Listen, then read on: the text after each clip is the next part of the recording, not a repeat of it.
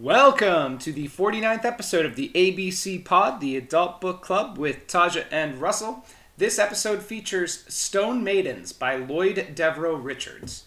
Spoilers are between the thirty-eight and the one hour twenty-five minute marks. We discuss the book's late rise to viral fame over a decade after it was released, as well as what we thought Richards did well and some veteran tricks he used in this debut novel. We also talk about some issues we had with it, and then wrap up with our usual segments. So with that, let's hear it. Well, Taja and Russell, they both love reading books. Taja and Russell, they both love reading books. Well, what do you do when you share such love? Well, you start a club, you start a club, an adult book club, an adult book club, and a podcast. Welcome to the forty-ninth episode of the A B C Pod, the Adult Book Club, with Taja and Russell. I am Russell. She is Taja. Well, hello. Hello there. Welcome back, everybody. On this episode, we are excited to bring you Stone Maidens by Lloyd Devereux Richards. But before we get to that and the story behind that book, it has been two weeks. Taja, what has been going on? Last weekend, last Friday, was Barry's birthday. Happy birthday, um, Barry!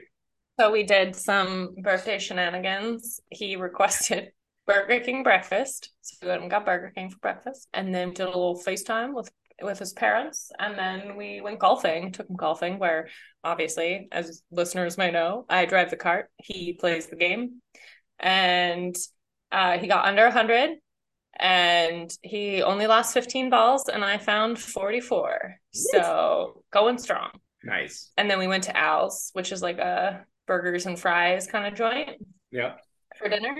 And then got some crumble cookie for dessert, which is like a chain of really dank cookies. They're so intense and very expensive, but worth it. They're very good. Uh, they did get our order wrong, but it was okay because they all still tasted good. And then last weekend, we also planned our summer vacation, which nice. I had like taken off a week of work, which actually is only like three days of work because it's uh, over the July fourth holiday. So worked out well for me in terms of actual vacation time. And yeah, we're going to be going to Puerto Rico, and I'm pretty excited. Nice. Yeah, that's always exciting to have something to look forward to. Yeah. Yeah, it was a stressful planning time where we got really discouraged about how expensive everything is. And yeah, we're we're pleased to have come up with a solution that we're both excited about. So nice. For me, the two weeks have been pretty much a lot of outdoor work, which is nice. Mm-hmm. Uh, we'll take it. So I've been working on breaking boulders out back and moving in the hot sun. Oh, yeah. Oh, well, it's been kind of cooler, which is nice. Um, and a lot of this is out behind the house. So I do have the natural shade of the house for, for oh, right. this, which is helpful. But uh, I, so we're doing some edging work with the broken stone. Oh, kind of where you park. So I'll have an update on my Instagram in the next probably probably two weeks. Um, we'll see. Uh, it's probably going to slow down with getting ready for camp, which is the other thing I've been doing, which is collecting junk because we're bringing back the True American Outdoor course. So I've been finding the, the goal this year. Last year, I brought a whole truckload of stuff that, that I had to bring back to the house just Which for True American. Yeah, because I also bring another truck and a half of just stuff for camp. So I didn't want to do the back and forth. So I've been hunting garbage, Fancy. with basically furniture that I can just manipulate and leave nice. it, and we can burn or whatever. So I've been doing that. We're up to seventeen pieces. You need twenty. So we're almost there. Uh, okay. On top of this, I went to my dump where I found a few pieces, and I got yelled at for trying to take, they had like, you know, those accordion doors for uh, like closets that are made yeah. of wood. So they had one of those in like the, the big dumpster. And I was like, well, that'd be perfect. It's wood. I can make a ramp out of it. And the guy was like, hey, you can't take anything out of there. And I was like, but why not? And I didn't say that. I went, really? And he went, yeah. And I went, oh. And then I like, I have this weird thing because, you know, I don't talk to people. So then like the whole like rest of the day, I replayed that interaction in my head and was like, does that guy think I'm an asshole? I don't know, maybe. And like, he probably doesn't even think about it after he's told me to fuck off. But I like the rest of the day, I was like, I'm I'm a wanted man at my local dump. I can tell. Now they're like that scene to him, like having dinner with his, his significant other and being like, there was this guy trying to take stuff out of the dumpster. Fucking long-haired hippie trying to save shit from the dump. Because uh, people pay to put it in there. So I'm like, I'm saving you. You know, you, somebody paid. I took it out. I'll get rid right, of it. You don't have to deal with it. Now you get more money, right? Come on, I'm saving the town. But I mean, I guess... have you, you've probably already done this, but have you like tried driving around at this time of year? Oh, yeah. By us, just like stuff at the end of people's driveways. Yeah, but it's always difficult with True American because as soon as you get elevated, yeah, you want the differences I've, in heights, but I've yeah. injured myself. Yes. And, and there's the weight requirement where a lot of stuff people put outside, if you've got two or three people standing on it, won't stand. Yeah. Could be an issue. Yeah. So it's always play at your own risk. But I just we, I enjoyed it so much last year that I was like, no, nah, I'm gonna.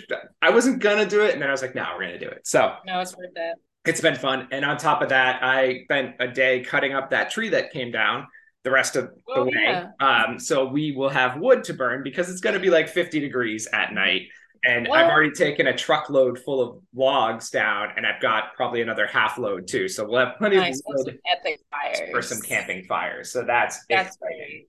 Also, like fifty degrees at night is like nothing to shake a stick at when previous years have been like thirty something. It's been snowing. Yeah. No, yeah. I, knock on wood. Uh, ten days out, we're looking okay for weather. So we'll see if that sticks. I don't even look until like Wednesday or Thursday of the week of. I start a month ahead. AccuWeather, monthly forecast. Yep, let's go. And then it's like, oh, it's bad. Two days it's later, oh, it's good. I, I'm, I'm, I can't. Being a meteorologist. It's got to be like the cakest job ever.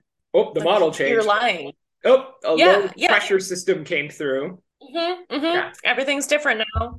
Yeah, nobody Whoops. believes anything you say. But uh, yeah, so that's been, it's it's fun to get outside. It's fun to make Frankensteins for you guys to walk across mm-hmm. and stand on. So we'll see how it goes. Um, I'm excited. I got to, like I said, I dropped off that wood down at camp. Camp looks amazing, as always, so I'm very excited to get down there next weekend. How um, glampy is Amanda going this year? Is there additions to the glamping, or is it staying pretty much? I don't think there's any additions. We'll see. Um, you know, we'll see. There's enough already. I honestly forgot. I pulled out my cot today.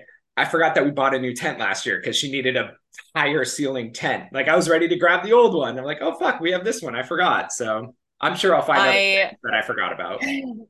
I've been considering bringing out, breaking out the Chillbush wagons again to leave in like the vestibule of our tent, but we're like not really. We're we always like pitch our tent so much further from the snorers that it's not doesn't really make sense to like do what Amanda does and create like a comfy space. It doesn't make sense to do what she does. It's not like anyone hangs out in our tent, but she really likes it. So it does look amazing. It does. It adds to the comfort level, I guess. So. Mm-hmm. I mean, didn't you say the cot and situation was really comfy last time? Oh, the cot's great. I'm talking about how we have like a side table and a reading chair and a fucking... Um, and like a rug. Yeah, all the shit that you're like, okay, whatever, whatever. She brings it. It all fits in her car. She can do whatever she wants. It's what it is. That's fair. Moving away from camp and getting back to the podcast. Anyway, we did also celebrate two years of the A B C yeah. Pod. Uh, this Happy was, birthday podcast. Yep, May seventeenth was officially when we released the first podcast. We had recorded it, I don't know, two weeks earlier, but I yeah. go by the release date because I don't remember when we recorded it. That's fair. Um, so that was that was neat. Uh, got to see kind of everything we've done. We're now on forty-nine books, so next episode will be fifty, the big five oh, and I was listening back to episode ten and we're like, episode ten, such a big deal. I can't believe we're still doing it. So I do, I, I get happy that we still do it, that we still take the time and mm-hmm. work around schedules to, to talk about books. And we actually have people listening to it. So thank you guys for yeah. listening to it. It really means a lot to actually have an audience and people who listen. yeah. I, I look at the numbers and I, I get a little smile every other day. So yeah. my mom actually told me she listened to the last, the last episode because she had also read that book. Nice. So, yeah. Thanks, Cynthia. Mm-hmm. So on that note, if you wanted to see a little thing we put together for that, you can follow us on Instagram or Twitter. We're at Adult Book Club twenty-one. It's Adult Book Club, all one word. And then the number twenty-one to signify the year we started, two years, twenty twenty-three. Crazy how math works. Isn't uh, it? So come find us there. And now, getting back to the book. Once again, this is Stone Maidens by Lloyd Devereux Richards. Stone Maidens is the debut novel by Richards and was originally finished in two thousand nine. After being turned down by over eighty literary agents, it was published in two thousand twelve and did not sell well. In February twenty twenty-three, Richards' daughter made a TikTok about how much the book meant to him and how hard he worked on it while always putting his family first. The clip went viral, seeing almost a million views overnight, and pushed the book to number one on Amazon's bestseller list and causing a reprint. Richards shared he's been working on a sequel for about four and a half years, which will be released later this year. Also, according to his agent, there are negotiations for a film adaptation for Stone Maiden. So... I like I, I looked for the clip because you had seen it and I hadn't, and the one I found was like thirteen seconds. Is that like, it was very short. I don't remember. The one I saw was like him walking around his house and like his yard. I don't remember. Okay. Well, I mean, the one I found, it didn't seem like much, and for that to blow up this, I mean, great for them, for him. Mm-hmm. That's awesome, especially when you figure all the work he put into this. Yeah. And great on him, but I think it's crazy that because of that viral clip, they're like, oh, we're going to do a movie now, too. It's like uh, Community, That's seven seasons crazy. in a movie or six seasons in a movie, whatever. It's like, right? Maybe we should have stopped while we're ahead. But anyway, we're going to get into the book now. So, Taja, if you want to read the cover, we'll get started. All right. A serial killer is strangling young women and dumping their lifeless bodies in the steep, forested ravines of southern Indiana. With each corpse, he leaves a calling card, a stone figurine wedged deep inside the victim's throat. The police have never seen anything like it, but F B I forensic anthropologist Christine Prusick has. In fact, it's a ritual she knows all too well. Years ago, she was a naive young researcher doing fieldwork in Papua New Guinea when she was attacked by tribesmen who placed carved stones inside the bodies of their dead. Prusick barely escaped with her life, and a nasty scar from the wound intended to house her own death charm. Is it a grisly coincidence, or is someone sending her a message? Now she must find the killer before he finds her, and finally completes the deadly ritual begun in a distant jungle so long ago. Nice. So after a one-page prologue, the book starts with us experiencing the killer finding and then hunting his prey. What did you think of this setup of the book as we get the killer's point of view early and often throughout? I thought it was pretty interesting. I sort of like that. Not necessarily behind the curtain viewpoint, but sort of the flip side of the coin, because so often with thrillers like this, crime thrillers, you're often getting not necessarily the crime in the moment, or you are, but not through the perspective of the killer. It gave me some Then She Was Gone vibes. That book, I think yeah. you read that, right? Yep. Yeah, and I don't know. It was neat because I feel like it it isn't as often done. Yeah, the thing that yeah. stood out to me is, like, even if you have seen it, you see it once, or it's used as the prologue. It's mm. used as the catch to bring you in. That's like, that's, we've talked about it before, this moment of excitement. And then it's like, yeah. okay, we're in the doldrums of the case. So the fact that we kept going back to the killer's perspective or a victim's perspective, this being right. a serial killer, there would be different points in when it happened. I appreciated that. And the fact yeah. that we learned a bit about our killer without giving anything overly away, but when you look back, there were some hints and clues about spoilers later on. So totally, I really liked that side of it, especially coming from an unknown author, a debut mm. novel. Like mm. that seemed like something that is learned. Yeah. Um, and, and even looking into Richards, like his background is like either as a lawyer, as like a clerk for a lawyer, or something clerk, like that. Yeah. It's not writing. So I just thought that was or such a cool different way to do it that I would expect from somebody like Harlan Coben, not yeah. somebody who this is their debut novel. So that definitely helped with hooking me and being like, okay, uh, some respect on this book. It's not just for a viral moment. There is something here as well. Yeah. Yeah. I mean, and I think that we talked about this a little bit before we started recording from like, it's, I don't want to say it's obvious that it's a debut novel, but there are certain things about it that clue you into that. But there's also quite a bit that like is impressive for somebody who this is not their day job. I mean, he literally was writing this book while he was doing his normal job. So to have those skills and use those tricks of the trade, so to speak. Um, yeah, I think he did a really good job with that. And it was, it made it hooky in the beginning, but also was a neat way to kind of not that not necessarily that you needed to be drawn back in, but it kept you kind of on the, the edge of your seat. Yeah, it did. It felt like a very successful cutscene. Like, okay, we've been yeah. with Christine Prusick for a while, and now boom, boom, boom, this is what our killer's doing. And uh, totally. Again, not just used to hook you, but used to also just give you more of their mindset as you're trying to figure out who this is while the F B I is. And also I appreciated that it kind of like gave us more information than Christine had. Right? Like, yeah, totally. We saw the killings happen, we kind of learned about bits of the ritual. Uh, not that it really cleared up what the hell was going on or why he was doing it, but right. It did kind of show us things that then the F B I is trying to figure out as they're trying to find the killer. So I did appreciate that too, because it's like anything. I like having more knowledge than somebody right. else.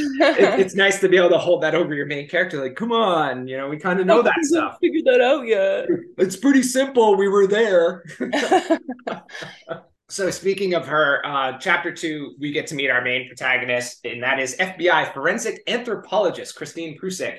So wondering what stood out to you about her character. I wrote smart but frazzled, like the anxiety and depression angle that she had going for her. I mean, I guess more heavily on the anxiety, but that like is such a common thing in the world that it was like, it almost seemed more realistic to have her have the main character have those types of issues, um, you know, need to be medicated and have panic attacks, and especially in the high stress job that she has. I mean, she's literally hunting down a serial killer. I can't imagine you do that without any anxiety. Right. Um, the less cool aspect was how heavy the like affair with the boss was. That I don't know if that like colored my perception of her or of her situation with the bot. I don't know. It just kind of felt like maybe it was an unnecessary thing. And maybe it was because the author is male, but that felt maybe like not his place. I don't know. I don't really know where I'm going with that. It just didn't really, it didn't ring as true to me as the rest of her character, or the rest of her points of her character. Yeah, it was really interesting finding out this book was originally finished in two thousand nine. Like the openness of mental health has come so far. I mean, fourteen years from when he finished this book, that I don't think you would see, or like anxiety was being talked about. I mean, this was kind of after college, if I had went to college for me, but I still think that it was still kind of not as openly discussed. It was kind of yeah. starting to be openly discussed. Yeah. So the fact that that played such a heavy part in this, I found very interesting and, and mm-hmm. made it feel more present day. The flip side totally. Of that is the affair with the boss, where that felt just kind of shoved in there to make her already shitty relationships at work even shittier. And then also like make her question what she's doing. Cause she like, and she her has, value as a person, like, yeah. And their whole, like every situation or conversation, whether it was on the phone or in person, that she had with her boss Thorne was so cringy. And there'd be like those weird moments where he'd like, she'd be like, oh, he kind of said this, where it like reminded her of when he was gentler. And then it would be like how cold he was now. And it was like, I did not.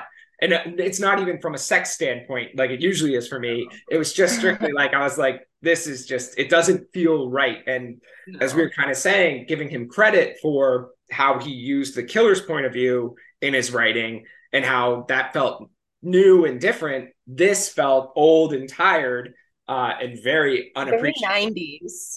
Very nineties yeah. to have like the one female F B I agent have an affair with their boss. Like, mm. And for her too, like going back to her anxiety part, like she talks about how this is her first time leading a task force or whatever they call mm-hmm. it. Even though she's, uh, you know, supposed to be like the head of the lab, she's like doing field work now too. And she has to deal with Howard, who is uh, kind of the head of the field task force, and their relationship is such shit that it, it just, I get that you want to have that like me against the world and like we have her back, like everything's stacked up against her and she's working real hard and she's like sticking it to the man and sticking it to her coworkers and fuck that and all them. But it just felt like it was way over the top, where from what I would think the F B I is doing with a serial killer that has killed at least three people, they wouldn't be like, well, I'm going to withhold information from you because I don't like you. And yeah. you're going to have to try to figure this. They're like, she has a break in the case. And they're like, that's not it. Hangs up on her. It was, there was a lot of that where it's like, that doesn't, where a lot of his other things felt believable. That part of it, her relationships didn't. Not only her relationships, but like that other guy's like lack of professionalism. Like, yeah, I get it. You might not like that she's technically your boss in this situation, but like you said, it's a pretty serious subject matter. You're investigating the murders of multiple people and you can't be bothered to just like loop everybody in. It, I was telling Russell before we started recording that this gave me Twister vibes. Like, the Carrie Elwes guy is Howard, and his team is doing their own thing. And then she is Helen Hunt, and just, like, you know, trying to do the science. And it was, yeah, it gave me those vibes. And that was another thing too, where like it, it felt like Richards understood the science, or at least made it believable enough yeah. that like the people, you know, how much evidence they were trying to collect, and how like they talked about how long the sites, you know, how long it took them to find the bodies, like the contamination yeah. and all that. So like there's a lot of that stuff where it was like your author believed in the science and then wrote all the men, at least in the F B I, to not. Like, they were like, well, we're not, you're, you're, we're going to stay on this. Well, none of the evidence points to that. Well, this is it. We have our guy. And it's just that part, like getting point. Back to Christine. Great. She showed she was super strong, female lead, strong willed. She was going to like, you know, to the point of destroying her career to, to make sure she did the Follow right thing. Yeah, yeah. Great. But it just made it kind of not feel believable when you're putting us in that position. And again, it was just kind of like you talked about maybe before, maybe you already mentioned it here, where there was so much done that made it feel believable and real and like felt better than a debut novel. And yeah. then those were the situations where it was like, I feel like that, at least have one of them be on her side or not treat her like a piece of meat. Like men yeah. are not all that shitty. There are some okay ones out there. I feel like the only people within the, that she interacted with within the F B I that were not steaming piles of shit were that forensic psychologist doctor. Yeah. And one of the dudes on her team, whose name I can't remember. The two lab guys that yeah. were like directly under her that worked in the lab, they seemed to respect her, but that was kind of like, not using this but, as a derogatory term, nerd to nerd, like respect of their knowledge yeah. and their brains. And it would, I think it had less to do with like her as a person and more to do with them like nerding out about the info that they found or whatever. Yeah. Um, but, you, did, you did miss one. Her secretary was pretty badass for her. Oh my God. Yeah. So, well, I meant men. Sorry. Okay, I should have gotcha, said that. Gotcha. Um, because the only, the other person, well, no, I guess that was a different thing, but yeah, her secretary was bamf. Yeah. So I, I, I did like Christine. I thought she was, I mean, we spent so much time with her. She was easily our strongest character, obviously, because yeah. we got to know her so much. And there was believability there with her anxiety. And later on, we'll talk about after spoilers, like her view on relationships and things like that. Mm. Um, the takeaway, like like we kind of pointed out, the the affair with the boss just seemed too used, and we definitely could have done without that. And like, if he was going to just despise her for being a woman, we didn't need her, him to have like also that despise for the affair too. Like, yeah, I felt like that was all a little bit unnecessary for the plot. Yeah. Just piling on her yeah. all at once. So getting back to the killings, uh, the killings done by our killer. Wow. Great sentence, Russ. Were done using rituals that had connections to the cannibalistic tribes of New Guinea. I was wondering, as we saw these killings happen, as we see the evidence recovered by the F B I, what did you make of this, as like the crime in these crime thrillers is always unique and kind of interesting to, I don't know, just wonder where they came up with it. Yeah, I mean, like, the connection always confused me because, like, I think early on we find out about a little bit of, I mean, if you're reading the back, you find out about her past and her experience in Papua New Guinea. Um, but, like, this is, like, East Jabib, Indiana. Like, I didn't understand how there was any kind of correlation. So I did appreciate, in post-spoilers, how that was explained-ish. I still feel like it was maybe a scenario where the author read an article about this thing and then was like, oh, I could do this. But then it's kind of like you have to really stretch the stretch it out to to make it work, if that makes sense. Well, it's interesting because uh, all of our information comes from Wikipedia or a little bit of TikTok in this episode. So mm-hmm. according to Wikipedia, he like used unsolved cases in Indiana while he was working in the whatever he did in the lawyer profession uh oh, yeah. to, for like ideas. So I don't know if there's like bits and pieces that he drew in, but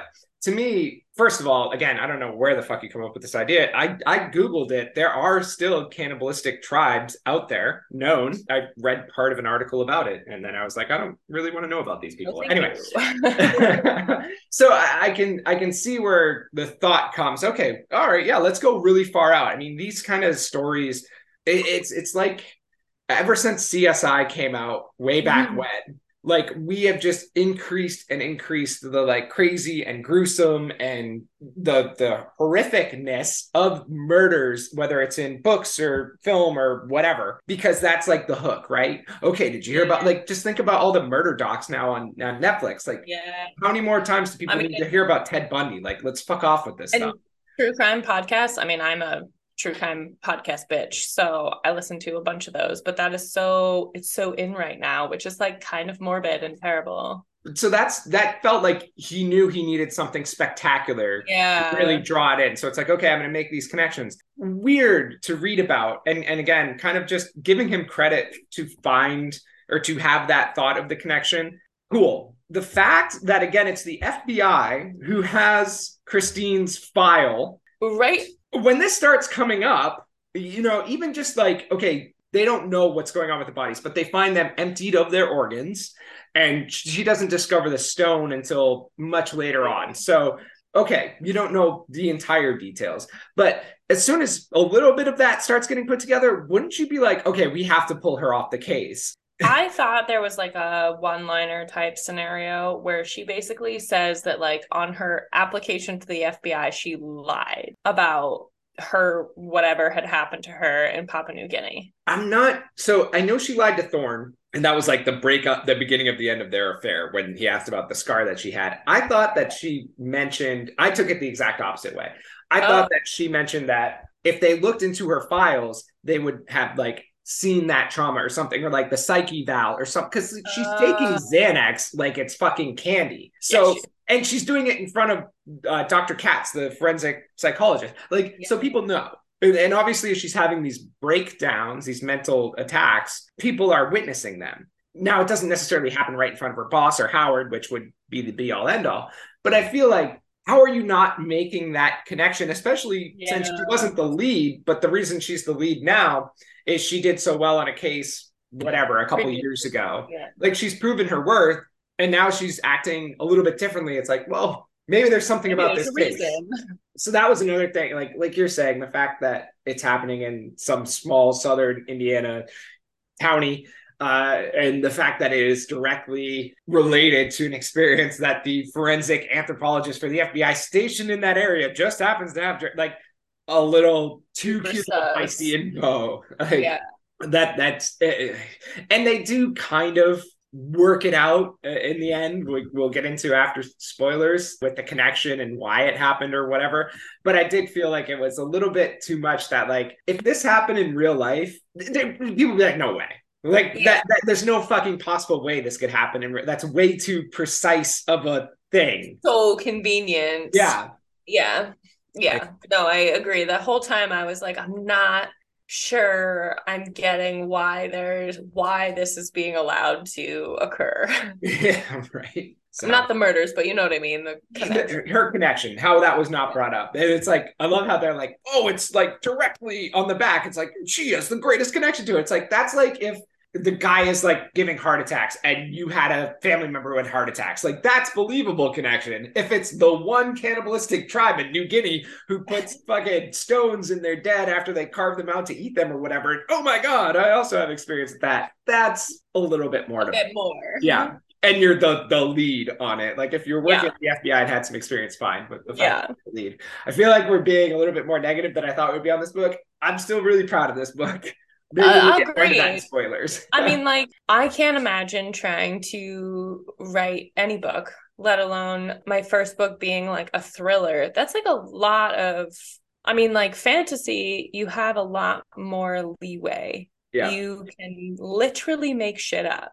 Yeah. With a thriller, it's much harder. You've got to stick to, especially one like this, where it's a real time, real place, real, not real people, but you know what I mean?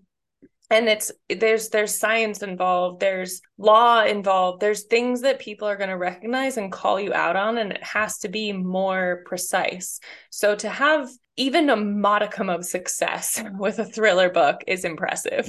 And this yeah, was, it was really fun to read. It was, and it was quick to read. It didn't bog you down, and there was just, you know, we'll we'll get more flowery hopefully after spoilers. So before we get there, we do have your Get to Know Your Podcaster question, and it's interesting because I've been scrolling Instagram a lot recently, and there's like this guy, I don't even know the whole story because even as you scroll Instagram, it's like Vine, six seconds or less. No. Okay. Bye. Where I, I don't understand the whole story, but it's this guy who his kids have been posting about it, where he like designed t-shirts in the eighties or nineties or whatever. And now it's like old becomes new again. They never sold well. And he's got a shit ton of inventory, but now the designs are picking back up. So like he's been selling and selling, and, and these shirts that he thought were worthless are now blowing up. Kind of similar to what happened with Richards, where this viral moment brings to light this project that he had and just revitalizes it, brings it back. I mean, what was it, twelve, thirteen years later? Like, he, no way he's thinking about that. The only reason he's thinking about this book is probably because he's got like copies and copies and copies of boxes uh, laying around his house. Like, what am I going to do with this? So I was wondering along those lines, if there's anything from your past, a moment, something you made, did, whatever, if that would shock you if it went viral overnight like Stone Maidens.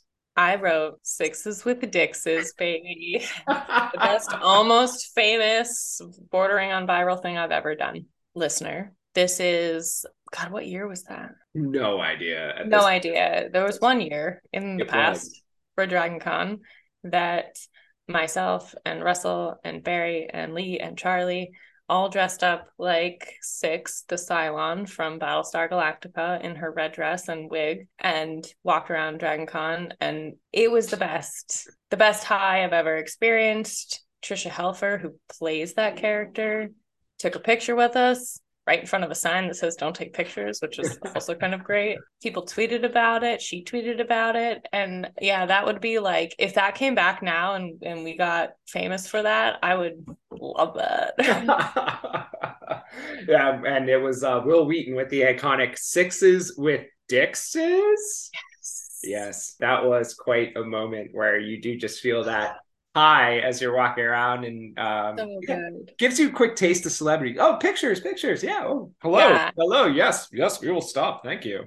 The best, well, I shouldn't say the best, but one of my favorite things about that was just walking around, and we would walk in a line. So it would be like Lee and me in the front, and then like the three dudes behind us, and people would be like, a six, another six. And then they'd be like, a six. They're getting progressively uglier. Or they're progressively hairier. Uh, yeah, that was, uh, I really, pre- somebody was like, oh, Six has a great farmer stand. I was like, all right, fuck you. Fuck you. Uh, rude. Nice. Yeah, that is uh, that is something that would be great uh, to have come. It's a high we always try to chase with our cosplay now, because you'll never feel it again, just like drugs, folks. Nope. For me, there's the obvious answer, which is The Road to Price, if that ever somehow became something again, where my dad made me talk about it down in Florida to his neighbors. And I was like, I don't, yes. I don't want the olds checking it out, Dad. What are you doing? You be, they don't even know how like, to use YouTube. YouTube. Yeah, what are they going to call their kid and be like, how does YouTube yeah, you work? Just gotta upload it to Facebook, and then those old people will watch it. yeah yeah exactly. My dad made me watch a four minute video on Facebook about wolf dogs. I was it was I was really in the middle of something, uh but yeah, you're right, that is how it would work for sure. Yeah. But I'm going away from that because here's something I don't think you know. Not many people know, because it's a failure of mine. I tried to get into blogging in two thousand sixteen. And I started a sports blog on WordPress because they would host it for free. Yep. I don't even remember the, the website. I knew I immediately set it up and hated it. I did two posts.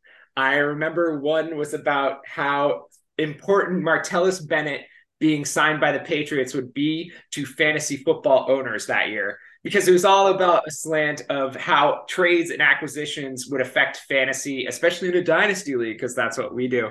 And I did like two blogs, and then I was like, this is just... This is a lot. What are you doing, Russ? I'm like, thousand words, I did it. Uh, everyone's doing it. It was it was like podcasting, but back when blogging was huge in the mid twenty tens. But thankfully, we've stuck longer with the podcast. So...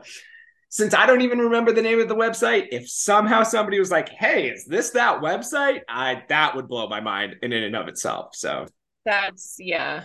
Yeah. yeah. Now that you've mentioned that, the one other thing that would kind of blow my mind if somebody found and was interested in, at one point I had an Etsy store for some shit that I made. So really? Even, like beaded necklace things. Yeah, they were crappy, and I don't, if somebody wanted to buy it, I don't even think I have it anymore. So, but that would be like from a, if I had the talent, time, and skill, I would try to do an Etsy store and make crafts and sell them to people. But looking at Etsy when I shop there, I am not in the same league.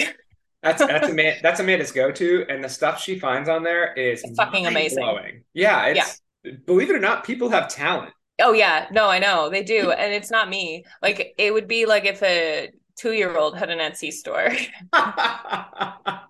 Well, it's like uh, I always like. Uh, I did a drawing for our D and D campaign the other day, and it mm. was so laughably bad, but like I actually tried that it was mm. funny. The group was like, that's yeah. great. And I was like, thank you. Thank you. That is, that is the extent of my artistic skill. So, and again, it's like every kind of craft or product producing thing that I do, I always have this like very well thought out plan. I know exactly the materials I'm going to need, exactly how I'm going to execute said plan. Never turns out. Never. zero point zero one times does it turn out the way that I expected it to. It's like like with the True American Course, right? None of it's pretty. If I can make something functional, that's my goal. Mm. Like, yeah. I need this to work for me. I don't care how it works. That's it. Now, that doesn't sell on Etsy unless it's like, this is the best back scratcher you could ever find. It looks like dog shit, but I swear to God, it will work for you.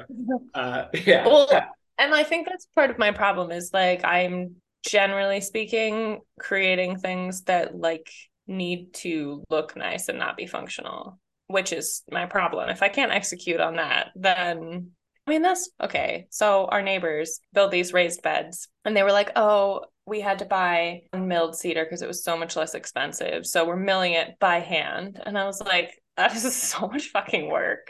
Right. They look amazing. The beds look fantastic. And I was like, okay, I got some free two by fours from my work and built some raised beds.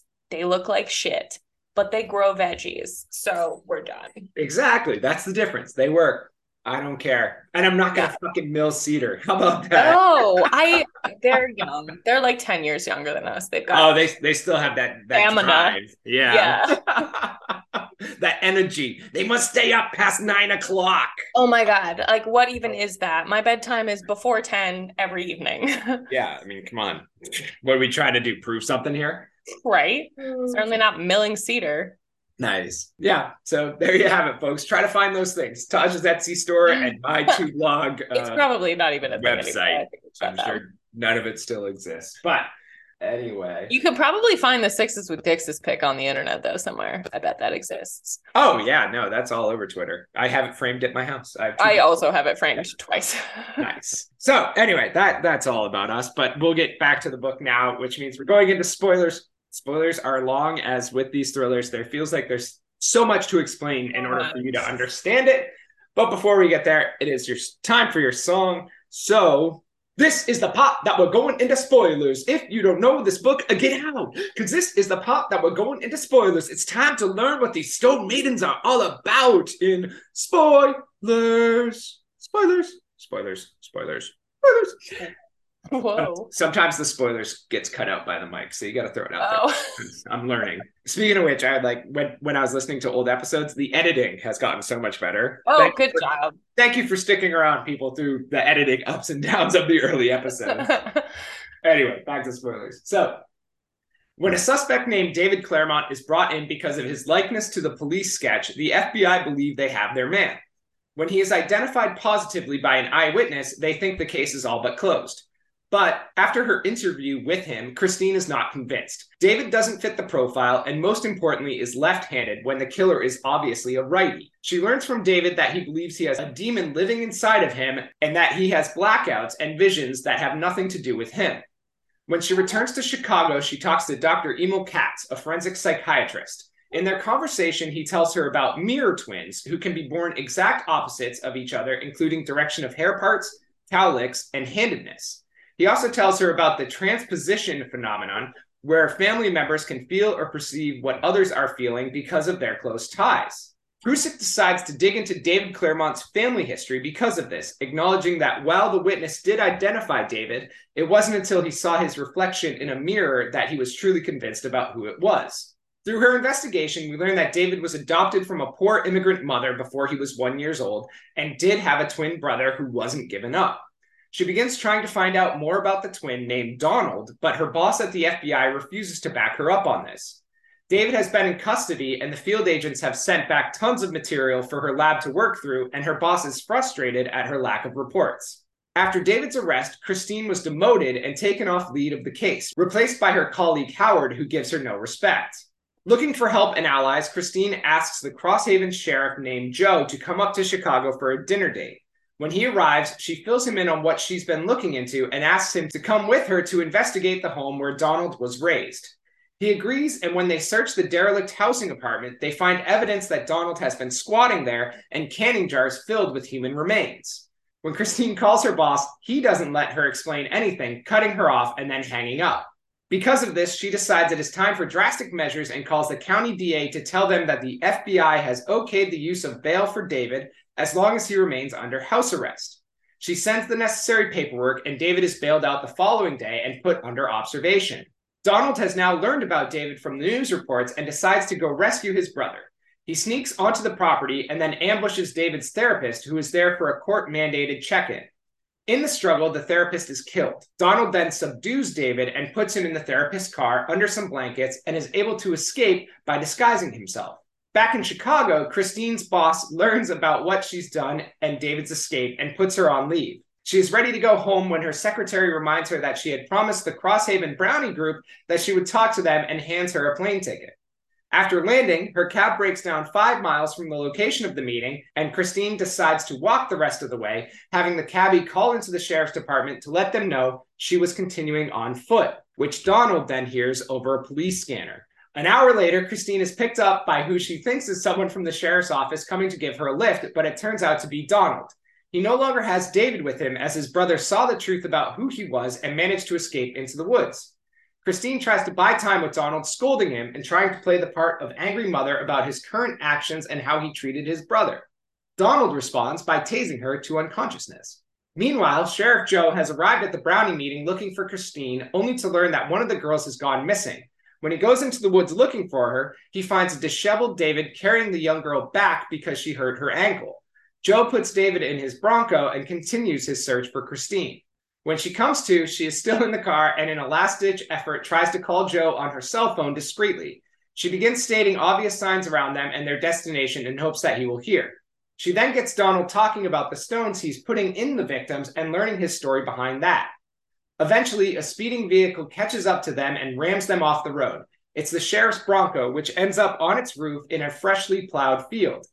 Donald makes a run for it while Christine goes to check on Joe. Once she sees he is alive, she calls for backup, takes his gun and flashlight, and notices that David has been thrown from the vehicle. She finds Donald hiding, and when he jumps to attack her, shoots him in the stomach.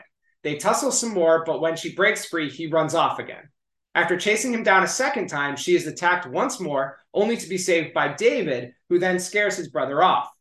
Christine has seen how much blood Donald has lost and knows he will die shortly. She doesn't have the strength to go after him again.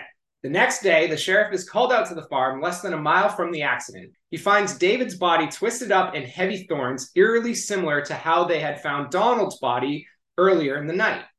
He then takes Christine back to the airport, where the two talk about a potential future for them.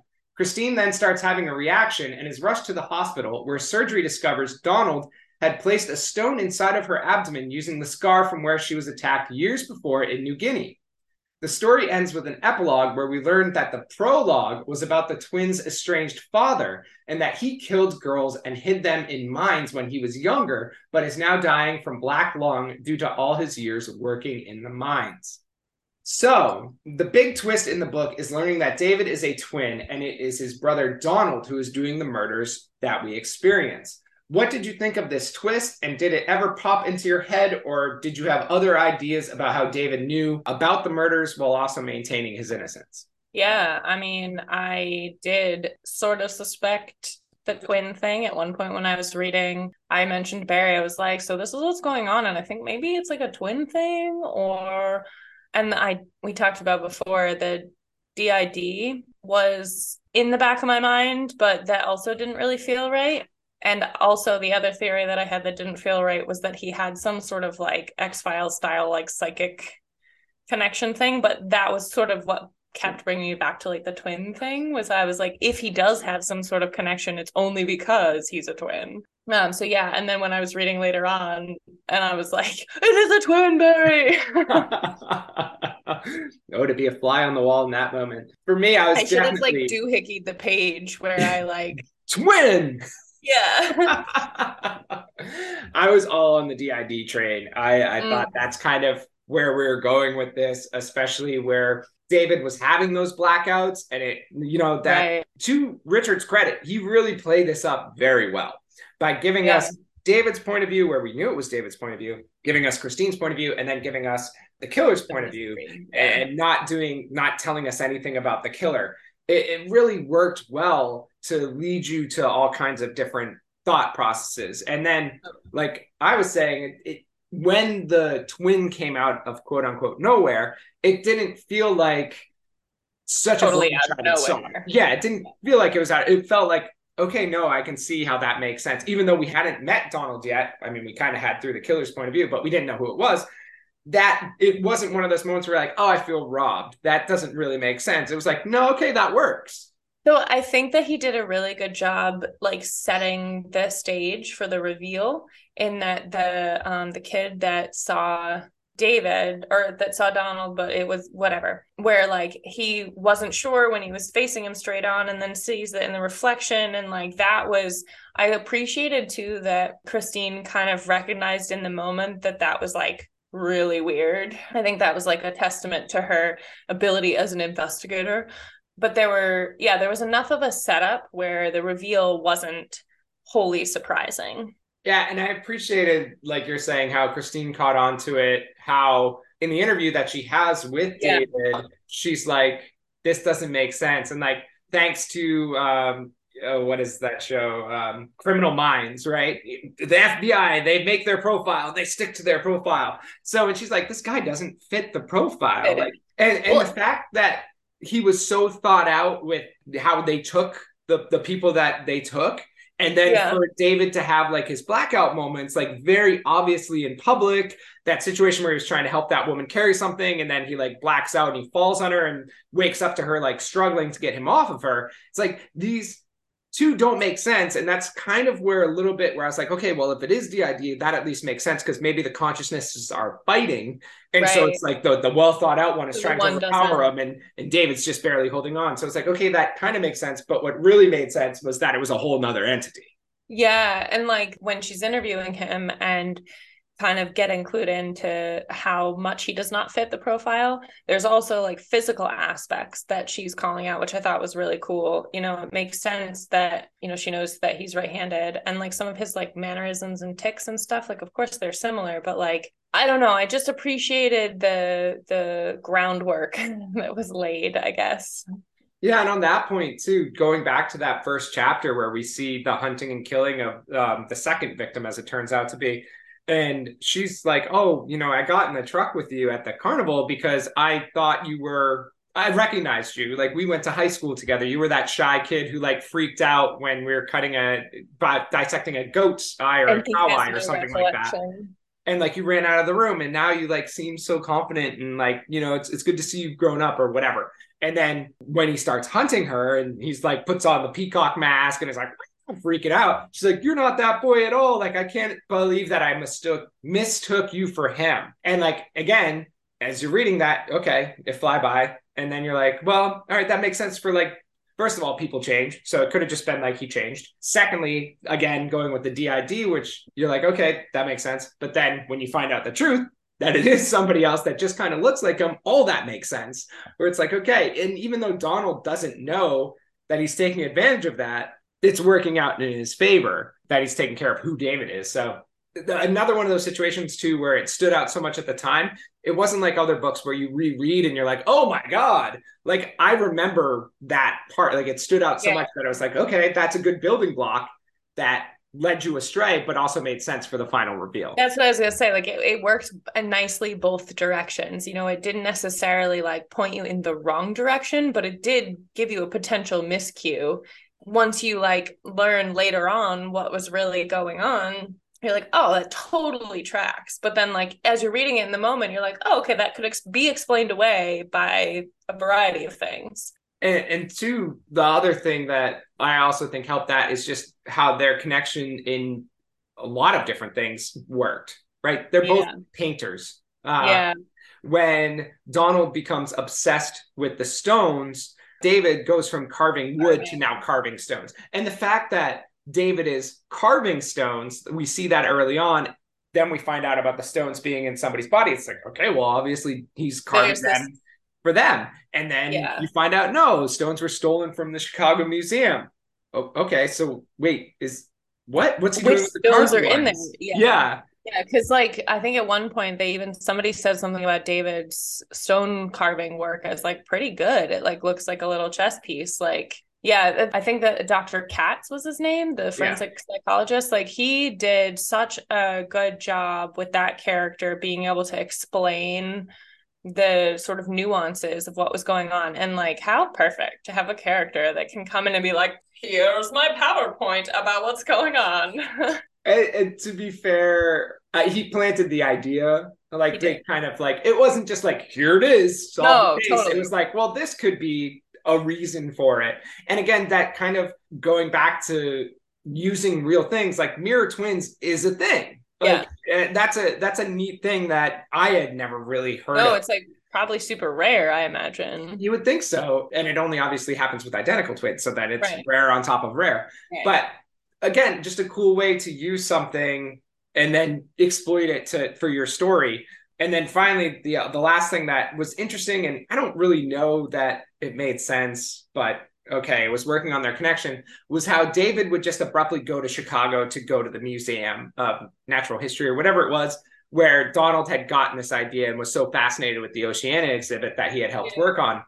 And that was like a weird thing that they thought for David, like, why would you just, he tells his parents everything. And then like, there's these twelve, fourteen hours where he just takes a bus to Chicago to go to the museum. And it's because he's drawn there because of his connection to his brother. Like the premonitions and seeing the murders, I was like, sure. The fact that he just got on a bus to go to Chicago, I was like, that seems weird. It does seem weird, I think, especially because like if this connection that they have, I mean, they're what, twenty, like how old are these guys? They're not young. I don't, it was never really discussed. I was I would say mid, something like mid-twenties to That's mid- what I was going to say, mid to late twenties, yeah. Yeah. So like the age that they are, it would it's surprising to me that it seems as though only recently David started being drawn to do things. Like if there were, I mean, I'm assuming that, what's his name? The bad guy, Doug? Donald. Donald. Jesus, why couldn't I? It should have been something much different. Like yeah. David and Donald, no. Like I know people do that with twins, but like couldn't we have had like David and Sam? Yeah, James. Yeah. I don't know. Fred. Just name somebody. Your what? Father and my father-in-law. I know that, that was weird. That was not not purposeful. Um, just something very different than David. The fact that that Donald presumably had nasty proclivities his entire life. Why is it just now that David is being like more affected by them? Because he's finally like killing, not David, Donald is finally killing. I don't know. Like that part was kind of like, not necessarily less believable, but it's almost like, why would there have never been any clue that he was a twin up until now? So they did touch on two things they touched on. One, when he was younger, David experienced the rough, remember they talked about how he was in the truck yes. with his dad one day when yes. Donald's mother made him eat a rock because that was his punishment. Apparently that's a thing they do. And he like was choking and like yeah, yeah. Donald was choking, David was choking, even though there was nothing there. That happened at some point in his younger years. But didn't and his mom make him do that like a bunch? I think so. I think that was his penance no matter what. Yeah. She would take a piece of gravel and he would have to eat it. But now. There was only like one time they brought it up happening to David. Yeah. Uh, so maybe the connection was, I don't know, maybe it's the longer they're away. It was the signal was bad. It was a bad signal. Yeah, it, was, it, was, it was before cell towers, you know? It was before five G. Yeah. Yeah. And then the other one where David is like sleepwalking and yells at his mother because she, in Donald's world, Donald is a serial bedwetter as well. Oh. And his mother used to always yell at him for, for wetting the bed, wetting himself in public, all this stuff. And like David has a moment when he's sleepwalking where he's yelling at his mother for always yelling at him. And she's like, I've never, that's not a thing. Like we don't right. yell at each other at that. They didn't explain when that happened. Um, okay. But that was kind of like the historical connections. But yeah, okay. Now that it's happening like every month, it's severely, it was yeah. a, a bit of a stretch. Yeah. I guess that, yeah, I don't know. So, to defend that, Katz, uh, Doctor Katz does say that, like, it is when it is a stronger emotion. Whatever, yeah. Uh, like, he even says, like, how, I mean, you've had this, your premonition about your grandfather, right? Like, when it's something, a big emotion happens, you can have that connection to, even if it's not twins. Like, so yeah. I guess that's because Donald was getting so excited right. about About murdering, murdering people. About the murdering, uh, that it was coming more and more through to, to David, I guess. Yeah, that that does make sense. I mean, especially just with the circumstances around the murders, that that would have heightened their connection, so to speak. But like, it does sound like Donald had a pretty rough upbringing. So I guess I'm surprised that there were so few scenarios that bleed over into David earlier on. But maybe they just like were able to write those off more frequently or easier when he was young. I don't know. Like, yeah. Didn't he also wet the bed? Wasn't that also a thing David did? I don't know. I don't remember. Anyway, these could poor be, dudes. Well, mostly poor David. I don't really care. Don't. Yeah. Yeah. Fucked up. Yeah. So getting back to Christine, she does go rogue with her investigation after her boss won't listen to her. So wondering what you made of her investigation. And the question we always have for these books, did you find it believable? So I think going rogue and getting the information from Katz to kind of solidify her theory was helpful. I appreciated that Katz was like a little Papa Bear style, like be careful because like you're in an important. Yeah, not only that, but like I think he might have recognized the connection between her past and the scenario, at least a little bit. The one thing that really pissed me off was when the cab she's in or taxi she's in breaks down, she's like, I'm just gonna run there, like it's fine, I'm so close. And like, didn't she already know that David was like M I A from house arrest? She did. um yeah. What are you doing? Yeah, really bad choice, you yeah know? that that definitely seemed a little too cute. And she's like, oh, the, the kids won't understand. Like, have the cabbie call, like, your phone's not working, cabbie call the sheriff's, tell them tell them you're fucking screwed up, have them send somebody. Yes, like this yeah. is not the age of like telegrams, like right. you can you can reach people. Also, why did that psychiatrist that went to visit with David and got dead by Donald have a fucking police scanner in his car? Like, why? I don't know. That, that- was just that was a little too Bo-like. Yeah, it was. And then the fact that he like has that uncapped syringe that is like a big enough sedative that it would take out David, who's bigger than him, but is too much for him and would kill him. And he like, I didn't. I'm really just gonna it. not did, safely carry this around. Yeah, did he just accidentally stab it into himself, or did Donald help him with that? I didn't. That was really, unclear. That was yeah, unclear. Understand how that worked. And like, why is it not capped? What are you doing? I'm ready. Safety first. Also, like, you've been dealing with David for so long and you're this suspicious of him, like maybe you're not doing maybe you're not a great psychiatrist. Right. Yeah. And the, I the mean you didn't deserve to die, but the deputies there that were just like, oh, that oh. bus drove by and stopped. It was it was too cute. It, yeah. I could get that if he snuck in through the fields of corn or whatever. But he's like, wearing his like, hat. The bus stopped and they're like, oh yeah, oh the, the doctor came out hiding his face, makes sense, we didn't check his I D, you know? It's like, yeah. And then I got a text from my girlfriend, so I stopped paying attention. Right. Like, oh my god. Uh, yeah, that that whole sort of climax situation or like the build to the climax was a bit painful. Yeah. I mean, like, it was still entertaining. Like, it kept me reading, but I was like, oh no. Oh yeah. no. I, there was a lot of those. He wrote it so there was logical jumps that sure. she made, right? Sure. Mirror twin. Okay. Uh, let's figure this out. Let's find out if David has any uh, brothers. Oh, he's adopted. Okay, let's find the adoption agency. Oh, let's go through seventeen fucking index cards that this old guy kept somehow that eventually gives us the name Donald and, and the mom's name. And oh, then we find out that the mom died three years ago in a hospital when they found a rock lodged in her throat after she was there for like a stroke. But nobody said anything because, oh, you know, immigrants, you know, whatever. Uh, we're not going to waste our time on them. Sure. Okay. Now we have Donald. Oh, his last known residence is this condemned building that he just so happens to still be living in, squatting in. Storing his gross innards that he eats. Yeah, storing his human remains. Um, so X-Files. So, like, logical steps, yes, but, like, bo, bo, bo, bo. Yeah. Like, her hurdles were because her boss didn't believe her. Like, yeah. That, that was the it. actual... It, Yeah, the actual, like, investigating of the thing. Easy that peasy. thread, that thread pulled so smooth. It was just like... So smooth. Whoop, Not no even a single knot. Yeah. Yeah. So it was, while it was logical, it was, like, too cute. Too easy. In how it worked out. And then again, like, she just goes scorched earth when, first of all, again, her boss is, like, the head of this F B I branch, like, the Midwest. That's big. It's not just like, oh, you're the head of... Crest Crosshaven, Indiana. No, you're the head of the Midwest right. branch. And you're just like, nope, we found our guy. I'm in the F B I. None of this evidence seems to make sense, but I'm okay with that.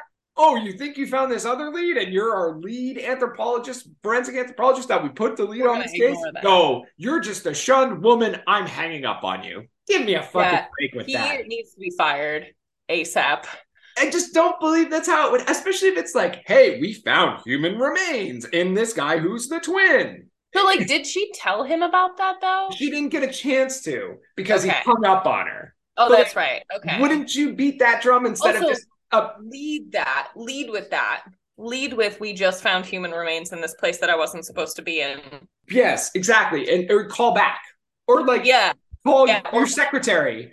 Exactly. Something. Send a fax. Get the word out. Instead of just immediately being like, no, I need to go behind everybody's back and call the yeah. D A and have them release David because I know Donald will come to find him and that's how we catch them. That was such a half-cocked plan. That was a full-cocked plan. I, yeah, I okay, good point. Full-cocked is worse. Full-cocked is worse. Con- conceptually, it makes sense that the twin would go after the other twin, but like, girl... What? You're putting all these people in danger, so to speak. I mean, that poor guy totally got dead because of you. Yeah. Oh, man. Yeah, that was she. There were moments where I was like, oh, she like really knows what she's doing. And then there were other moments where I'm like, this is not how you're supposed to do this. Yeah, it was just again, I think it was just the whole the whole setup of the F B I in this story was just so frustrating by the lack of I, God, if, this, if Richards has experience with the F B I and this is how they acted, I hope they are no longer F B I. Jesus Christ, come on. Yeah, the worst. Ugh, her boss. So gross. So on that note, we then, before we get to the ending, I did want to bring up Christine and Joe's relationship uh, because it does happen. It's a part of the book. I was wondering what you thought of Christine and our county sheriff, Joe. So I... didn't love it, but I didn't hate it. I guess, like we said, maybe before we started recording, like it didn't really add much to the story. It felt a little... So here's where it's weird. Like it, it felt forced in that it wasn't important for the story and that like, of course, like the, the woman who's really struggling to like find her self-worth finds this very attractive podunk sheriff that is sweet and smart and respects her professionally and personally, and that's great, but like why is it in here? It was, I think, a way for Christine to open up and be more vulnerable and show, I guess, that side of her, I guess. I, I don't know. Like, there's the growth that happens, again, going back to her affair with Thorne, where she lies about the scar. And then that's right. the big thing at the end where she tells the truth to Joe. And, and like, so he knows. Sure, there, there's character growth there. There's vulnerability. Okay. For as much as it didn't feel needed, I will say it at least felt believable. Yeah, where, their chemistry was decent. Yeah, and, and even if you weren't feeling the link between them, at least they were both kind of proceeding like baby steps. Like they had both yeah. kind of been like out of the game or yeah. dealt with bad relationships in the past, also so weighing into rush. it their professional jobs that they put all of their time and life into, and yeah. knowing like, okay, well, this could look bad professionally. I need to make sure X Y Z is happening. I, I appreciated that it felt like if two different police officers or whatever people in law enforcement, thank you, law enforcement were coming together, it felt believable in how they would proceed because sure. they didn't want rumor spread or just whatever.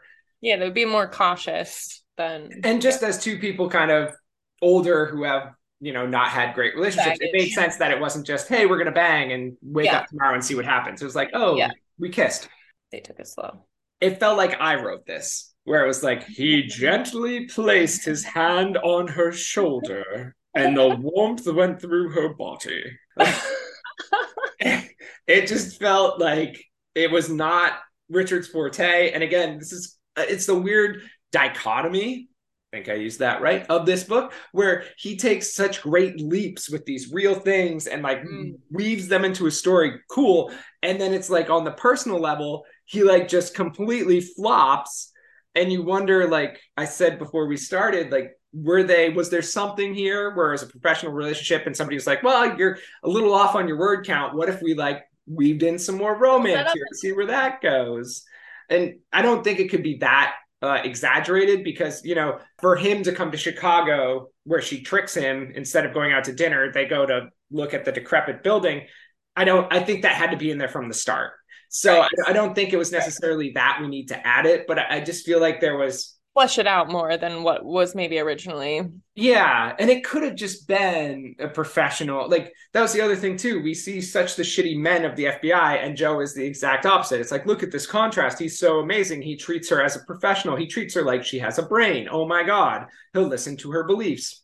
and and for his credit too, Joe is this backwoods county sheriff, but he's not a country bumpkin. He's this guy no, he who really knows what he's doing. Went to law school and then dropped out and decided he wanted to do something and became the youngest sheriff in town.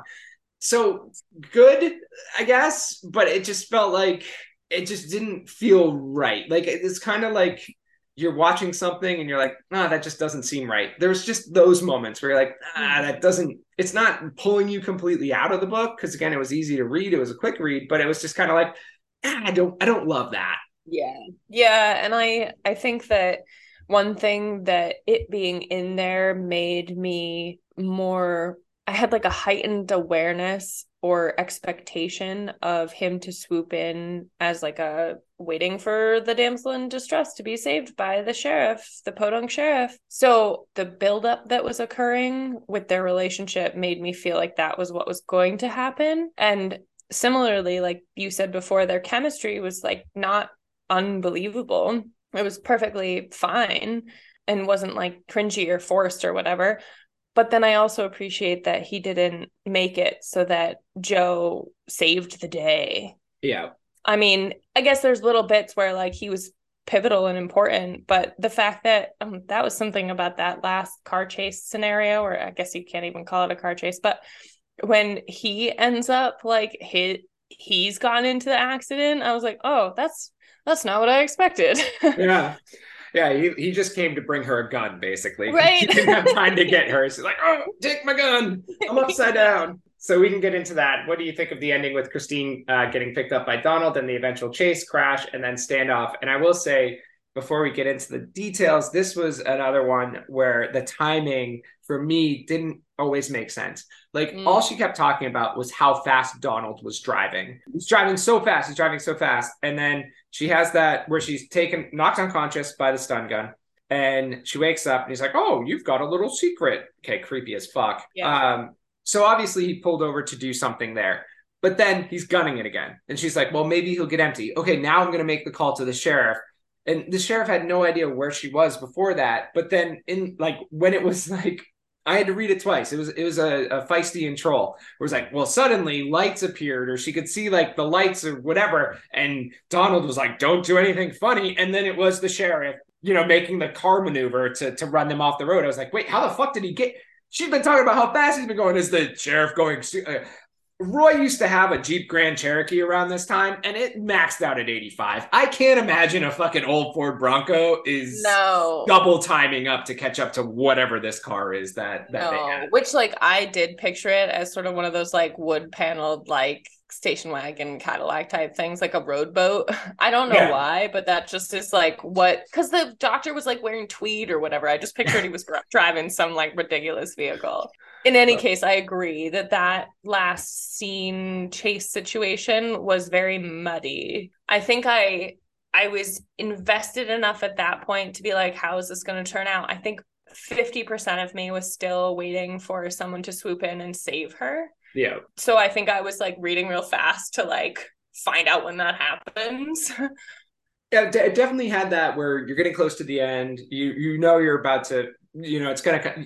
it's going to work itself out. So I was doing the same thing. And that's kind of like with the troll, with that lights mm. scenario, I was like, wait, what? And I had to like go back yeah. and not only read that, but read the paragraph above it. It was like, where the fuck did this come from? Where am I? Yeah. What is happening here? And What's the fact that like, on? the fact, again, another too cute moment. Both of them have been trying to call each other's cell phone all day. It's never working. It's never working. She like, you know, bags down by her side and she like reaches in there to like, call the last number she called, which is him, and hopefully it goes through because her battery's dying, of course, too. And then she's like, oh, so we're going to Blackie, Indiana? Okay. Oh, look at that gas station, uh the Shell. Oh, um, we're four miles east of the highway. And it's like, yes, yeah, Donald is sitting there being more like, obvious. Fucking normal. Yeah. And he's like, don't try any funny business, which like clearly you're doing. It's been funny the whole time, pal. Oh my God. Also, like, I thought her phone had straight up already died. The battery was dead. Like, I, that, that bit, that whole scenario was just very, like, a fast, you hit fast forward and you're watching the show in faster speed. And then you get to, like, the point where you yeah. need to be. Yeah, it just didn't seem as, again, it didn't seem as well thought out as some of the other pieces. And, like, yeah. it, it was coming. Sure, it worked, I guess. But it just felt... I, I guess like you're saying, rushed, fast forward. It was just weird a little bit. Another one of those moments where you're like off, a little off, um, which yeah. again, you know, maybe a different agent or somebody kind of pieces that together. And it's like, hey, let's, let's rework this bit because that doesn't really, I don't think it's working the way you think it is. On top of that, we have, so the, the crash happens. She checks Joe. She calls for help. Great. She goes off hunting David, somehow finds him very easily. I guess she has a flashlight and he doesn't. So he yeah. decides he decides to attack her and she gut shots him, right? And then they scuffle and he breaks away and she's she's tired because she's had a long day, obviously. So rough. Such a rough day. She runs after him and then he's able to attack her again, bleeding out from a gut shot. And she's only like saved because then David comes out of nowhere. And again, that's just another one of those like, it's a feisty and bow where David gets David. We didn't even talk about that. Like the little girl walking around the woods finds David and he's like all beat up. And like, did he jump out of the car? I guess. Okay. So I think he did. I think he like did a tuck and roll. Can I just say though, that like on Richard's part, that one bit where um, the sheriff is responding to the kid, the missing kid, and he like happens across David carrying this girl and he like talks about shoot. Like he, I think he's, that was a really cool moment, and also one of those ones where I was like, you're ending right here? Like, rude. Yeah. Yeah, it's a good cliffhanger for a chapter, and then we just went away from it. But uh, just the, the whole everything of now David's there to stop, to save her, uh, in a way. From well, I knew somebody was going to save her. Had to and be then, somebody. And and then they both just run off. Like, it's yeah. just, now I'm too tired. I'll just, oh, I see the other cops are here. Like, I can see their headlights. I'll let them take care of it. Yeah, and it's a yeah, it was very out. anticlimactic. It really was. Like, for how intense it was. Plus, like, it's this dark field. Like, how can you tell anything that's going on? And why would you just let him run away? Like, the dude has already gone against what you expected multiple times. Yeah, well, she told us. She was like, that got shot. I know he's dead soon. Like, I, I mean, know. Sure, but, like, do you know? Do you? I don't know. That, and then, like, the, I guess this is technically in the epilogue, but the bit about David also being caught up in those thorns was, like, really sad. I feel like David had gotten to the point where, as a character, where I was like, I would love to see him not be a twin anymore, to have yeah. the, the Donald be dead, and to him be able to, like, live his life, which I guess part of the whole point there is that he's not really a full person because they're so right. connected. But that was just, like, really sad. Also, how frequently they brought up those thorns throughout the entire book. I know. I never want to go to South Southern right? It sounds terrible. Thorns, apparently. Yeah, that uh, and they do try to play that off where it's like, oh, the pain of of Donald dying must have been too much, and then he, like, wandered into these thorns and died, eerily similar to his twin brother. Like, it just that was another thing that right. didn't didn't yeah exactly. It left you kind of be like, ah, okay, I get we're trying to do the connection thing again, but it's like, nah. It was a little I, weak, yeah, yeah. Yeah. I mean, it made sense to me that he would also have died, you know, from, like, a symmetry standpoint. Yeah. But from a, yeah, from a how it happened and the explanation was a little. Yeah, exactly. And before that happened, we had the scene with Christine and Joe at the airport where she misses the last flight out because maybe our universes can collide or whatever she was saying. Freaking hippies and their big words. And uh then she like he like touches her forehead or something. She's like burning up, and they find and the stone. They find like she even shows him the scar, and when he mentions the scar, he's like, oh, the, there's a part that looked like extra angry right. or something. Yeah, like clue. There's a clue. Also, like, how could he have put something in there? Did he also sew her back up again? Because, like, I don't think he did. And she's like, oh, yeah, this, like, you don't look at your big, long, full torso scar ever and recognize when something doesn't look right or feel right. If somebody fucking put something in there, you'd know. You certainly would think you would feel a stone in your abdomen. Yes. Yes. Or a fresh or a fresh wound, if not the stone in your abdomen.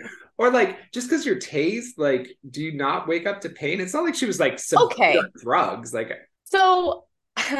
I listened to a true crime podcast recently. It's a father-daughter duo. It's actually really cute. Like, she finds a story and tells him about it. And he is like a, he's a, in law enforcement. So he's like kind of got some behind the scenes expert stuff. Oh, he's a traffic cop. So he like does homicides, traffic homicides. But he was talking, they were talking about tasing. And he was like, you know, tasing is awful. It really fucking hurts.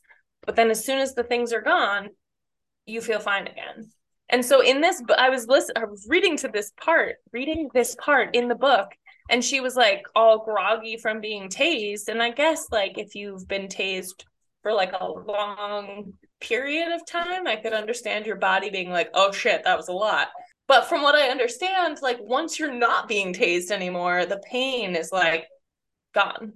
Espe- espe- uh, again, especially to knock her unconscious to the point where he could cut into her, put something in her, assumedly yeah. patch her up, because uh, it wasn't like she was bleeding yeah. everywhere.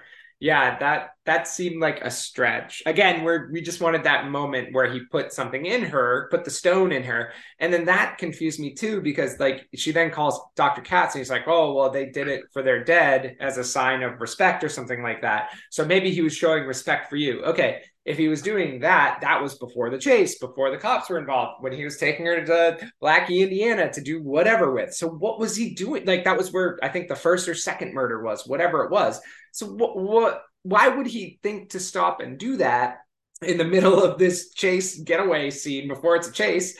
And then, uh, yeah, I mean, like the respect aspect doesn't really track for me. Cause like, if anything, he says something about how basically be- he saw her her attempt at a speech at the museum and like saw how she reacted to the icons, and he assumed that she had a similar level of interest in it. But like that to me doesn't necessarily note, denote respect for her. That's sort of like we have a mutual interest. Also, like, read the room, bro. That's not what was going on. We both like football, so I put a tiny football figure inside of you. There you go. Uh, I was, um, I don't know. And again, I think it was just to have that moment where she yeah. could, you know, it, it's for the back, you know, the the finally complete yeah, deadly ritual begun so long ago. I was like, ah, I just, I don't know. This is, uh, I, I like want to be nicer to the book, and I didn't mind when I was reading it, but this is when we were talking about it. I'm like, I, this is, oh, there's there's more than I thought here that kind of irked so, me. I think a lot of it just goes back to the ability to write thrillers successfully is, that's fucking tough. And we have a pretty high bar with our, all the Harlan Coben that we read. It's true. So I think that it's really maybe not fair to place Mister Richards on quite the same pedestal, because this is his first book, and like it was very it was very enjoyable read. I think I would tell somebody who enjoys thrillers to read this book. Like, it was fun. I mean, I wouldn't say like this is the best book I've ever read or this is the most enticing thriller I've ever read, but if you're a fan of like true crime and that kind of thing, this totally is on par with that. Yeah, I think it's a little niche too, where it's like, oh, if you want to like support a local author or something yeah. like that. You know, like you see those in bookstores around here where it'd be like, okay, that could be something too, where it's like, it's good enough to recommend, like you're saying, not our first recommendation, obviously. No, and there's like, not to speak ill of him, but there is another Vermont thriller author that I would recommend before him. So Archer Mayer, go find him. He's great. Yeah. Just not TikTok famous enough yet. Um, no, maybe although maybe well, I don't know. Maybe he has a TikTok. I don't know. He also has like a huge. He's been. He's written so many books. So like again, similar to Harlan Coben, like totally different echelon of of writer. Yeah. Just in terms of of longevity. Nice. So the last thing I had to touch on, we when we get the facts about the New Guinea adventure and everything, like again, it's realistic because kids are naive and stupid. And you could see somebody being that stupid. And she um, even said it too. She was like, I was an idiot. the, the fact that she's like sliced from ribcage to hip and somehow like rolls into a river and swims. Good thing she's how, a great swimmer. However long uh, until she sees party goers on some fucking dock miles down the river that save her. The fact that she like didn't bleed out, like all this, like, okay, whatever. Sure. I'll give you're it to you. Holding your insides in while you're swimming. Like yeah. what's going on?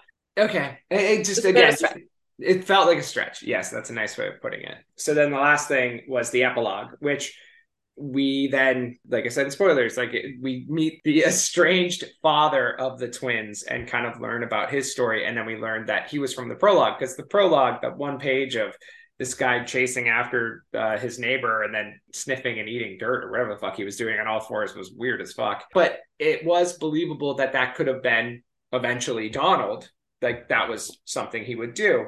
And right. the, hunt, the hunt was such a big thing for him. So then to find out that it's this other guy, their estranged father, and the tie-ins that that has was a neat little thing, I guess. Like yeah. I, it's kind of like, again, an, a surprising use of the epilogue and the prologue. Mm-hmm. Like, again, you you did something very different here, which is surprising when you think of some of the other things that I think you bumbled a bit. So yeah. Yeah. I mean, I liked the concept of it being like hereditary cannibalism yeah. because that was what she was kind of researching or hunting for in Papua New Guinea. So I think that was a nice little bookend or, or comeback, circling back, that I don't think you often see. So, I mean, I guess it was a kind of Feisty and Bo scenario, but it was it was a neat way to tie things up without being too out of left field. Does that make sense? Like it. Yeah. Yeah. And it was unexpected. It, it, it was unexpected, but I also felt like it helped me to kind of come to grips with the connection between what was going on with Donald in Indiana and what had happened to her in Papua New Guinea. And like, granted, it's not as though the strange father had any connection to this tribe, but just that the parallel existed, and in this like town that is nowhere near Papua New Guinea. Yeah, and like just had a, a one time thing with this the, the woman, the mother, um, right? Yeah, that, yeah, that had kids that he had nothing to do with. So strange. Yeah, nature versus nurture. Yes, yes, exactly. Uh, but again, just a different way to use the epilogue. All right, cool. Yeah. It is interesting with Goodreads, when I put this on there, seeing that there is a second book coming, uh, and it will still be following uh, Christine Prusick. Like, is this, is it somehow going to get into like the cold case of the father's murders? Is there more to that? Is that why he... That I feel like would be more. Like, I agree. I wouldn't want it to be like the same topic. Like, if it's her and the same character, cool. But I feel like it needs to be different. Yeah, I agree. But I mean, how many other very unique situations can she have that she then experiences? Well, maybe it's just like her being an F B I investigator. It's not like she's, I don't know, like Miss Fisher's, where she's just like, oh, I happen across this murder all the time. Like, oh, look, this is another murder. uh, yeah, it's uh, it's like Cabot Cove. Uh, so many murders happen in Cabot Cove. You gotta, you don't want to live there. Probably the same in, in Southern Indiana, I guess. Yeah, I mean, one of the true crime podcasts I listen to, the hosts are from Indiana, and they do cover quite a few homegrown issues. There you go. Did you have anything else for this book? Um, no, I think that we covered it all. I agree. So um, one last time, it is Stone Maidens by Lloyd Devereux Richards, and a good cover too. I wonder if that's yeah, I was part actually, of the reprint. I was like sticking to my table because it's like kind of a soft feel to it. So you can find that uh, at least on Amazon, but probably in other bookstores too. So um, with that, we will now move out of spoilers. And moving out of spoilers, before we move away from the book, we have to give it a grade. This is your first time on the show. We do this as a D twenty. One is bad, twenty is good. And then we add or subtract a skill or ability check based on the Dungeons and Dragons game. This episode, Taja is up first. So Taja, what did you give this book? So I gave it a straight roll of ten. I felt like it was pretty solidly in the middle of enjoyment and quality and sort of like meh. I don't want to say that there were like necessarily bad parts. I think you talked about before how you felt like maybe we were shitting on this a little bit more than we thought we would. And I don't think that it's necessarily shitting on the book or the writing. It's just there's, we have a a certain level of experience with thrillers and reading this genre. And I think that this did a really great job for a first-time author. Um, yeah. There were lots of things that he did that were surprising and good, and lots of things that he did that were not great, but not bad. So yeah, I'm going to give it a straight roll of ten. I'm also going to give it a plus three. And I was going to go with investigation, but that seemed a little too on the nose. Um, so instead, I'm going to do insight, um, because I think that Christine, in particular, as she was our main character, it fits. She really used a lot of her own investigative skills and intuition and just like trusting her gut, but also what she was finding, like the facts yeah. of things. Um, so it wasn't like she just flew by the seat of her pants in terms of like, I have this feeling that it might not be him. Like, she is actually using fact and and that kind of thing. So that's a lucky number thirteen, which I think is very apt because there were a lot of things about this book that ended up very lucky. Nice. Uh, so for me, I was going to make it a little higher. And then as we're talking about it, I feel like maybe I, I went a little too high. So my straight roll is going to be a twelve, uh, kind of going off what you were saying. I think this shows how much a bigger publishing house can help a debut novel. Mm. Even like with debut novels, we've read, we've had debut novels score very poorly, um, yeah. where we just haven't enjoyed them, where you can tell that there's issues in the writing or they kind of lose themselves. Wow. And yeah. you know, regardless of who was helping them, it just didn't seem to work. That wasn't the case with this. I think a bigger publishing house maybe would have cleaned it up a little bit more, maybe would right. have made more sense of that third act, which got a little muddy muddy yeah but I also like the guy put a lot of his life into this book, so yeah. many years, and then the that feel-good story of, you know, people finding it on TikTok and oh, having it become something. Now yeah. that being said, I don't think it needs to be made into a movie, but um, good on this guy. That's such a cool thing that um I can't imagine what that experience was for him and his family, as yeah. as kind of that was part of the video I saw, at least, where uh the daughter talks about like how important the family is to him too, like right. so it, just a feel good moment uh, that also bumped it up a little bit. So for me, I'm giving it a plus one for deception. And that is spoiler ridden in why, but I felt like he did a lot of things good.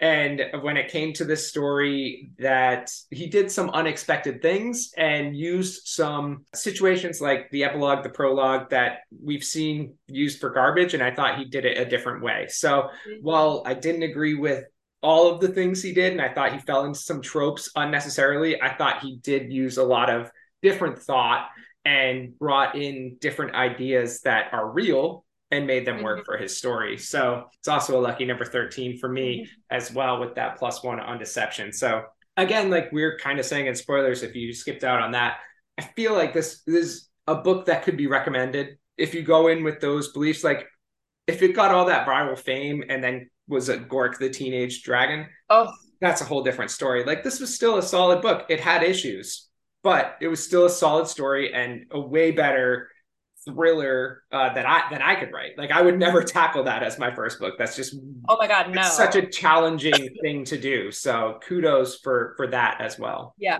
Can I just say that there was a like book fair thing? It was like a in Saint Albans that we went to. It was not at all what I was expecting, but they had like little booths set up, and one of the booths, it was like an antiquities kind of thing, so there were all these like really old like first and third editions for very much money. One of the booths had a copy of Gork the Teenage Dragon, and I was like, what are you doing? Why is this here? How much was it? You should have bought it. I didn't even look. I didn't touch it. Was that first? Wait, are Gork's first editions? Oh my god, are they probably like it was the same cover art. Oh, that's too good. Blast from the past. If you're just joining us, don't go back and listen to episode. No, six. Or do, because it's hilarious. It is hilarious. So on that note, um, we got a couple segments before we leave. Uh, so we are going to start with current selection. Taja, what have you been listening to, reading, and doing otherwise?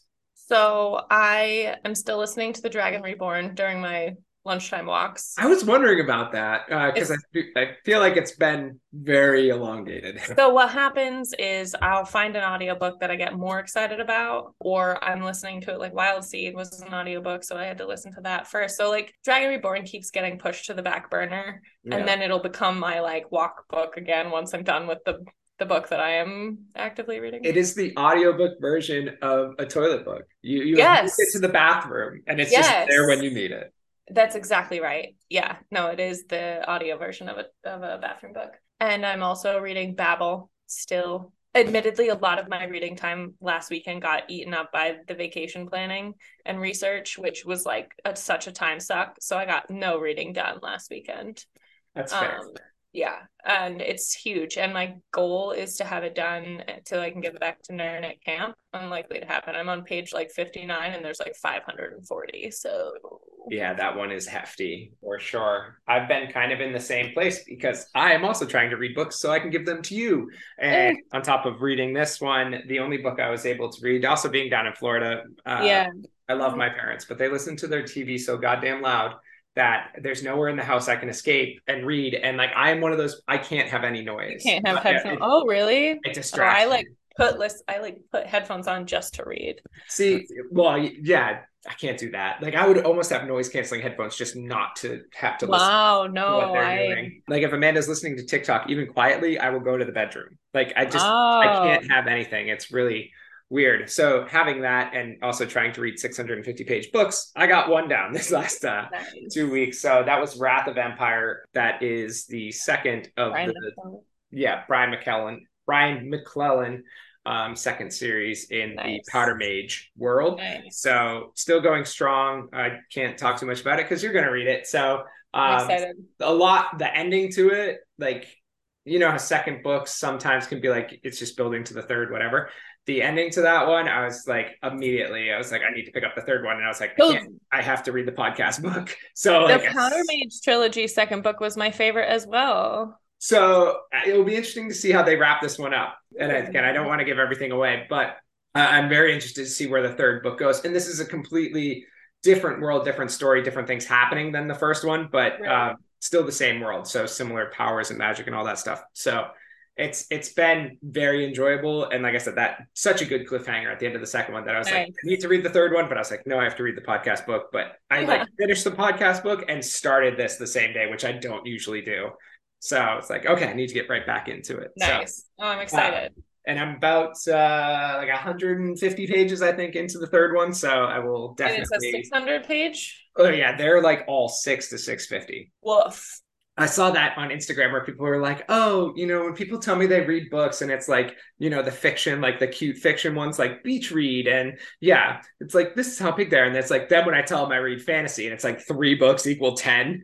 I read The Orange Tree all the time. Yeah, they're just so big. So, uh, but it's great. And I love it. And uh, yeah, I'm excited, I'm excited to give those to you. Nice. On that note, we get to random recommendation, and man, we were getting random. If you got some for us, send them to us, because reading six hundred page books and working outside, there's not as much Doesn't time. Doesn't give us read. a lot of time.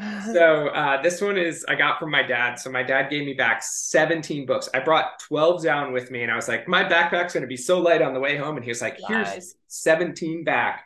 And this one, I was like, Dad, this isn't my book. And he's like, that's okay. I think you'll really like it. And I was like, okay.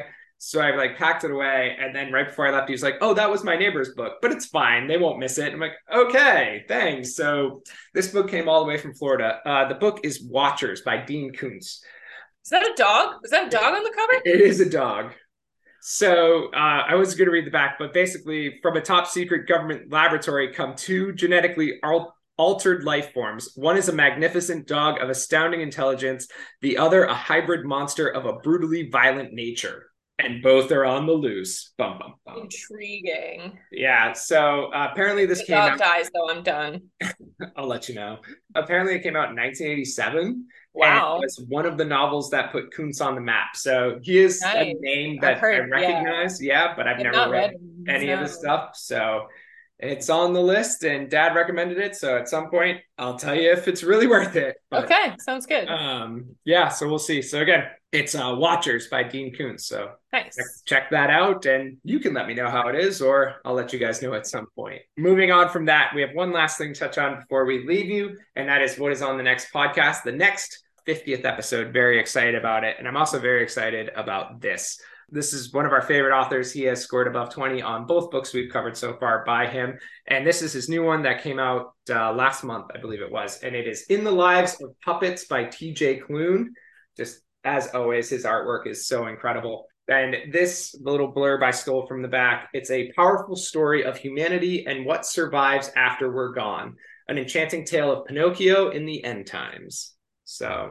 Ooh, boy. We'll see about that. Amanda has already read it, and uh, just watching her read it, I was like, no, we need to cover this. We need to get to that book. So I'm very excited because Klune has been great. Mm-hmm. Um, great read for us. So that's it. On that, we are done. Another episode in the books. Thanks for hanging out, everybody. So this has been the A B C Pod, the Adult Book Club with Taja and Russell. Keep reading.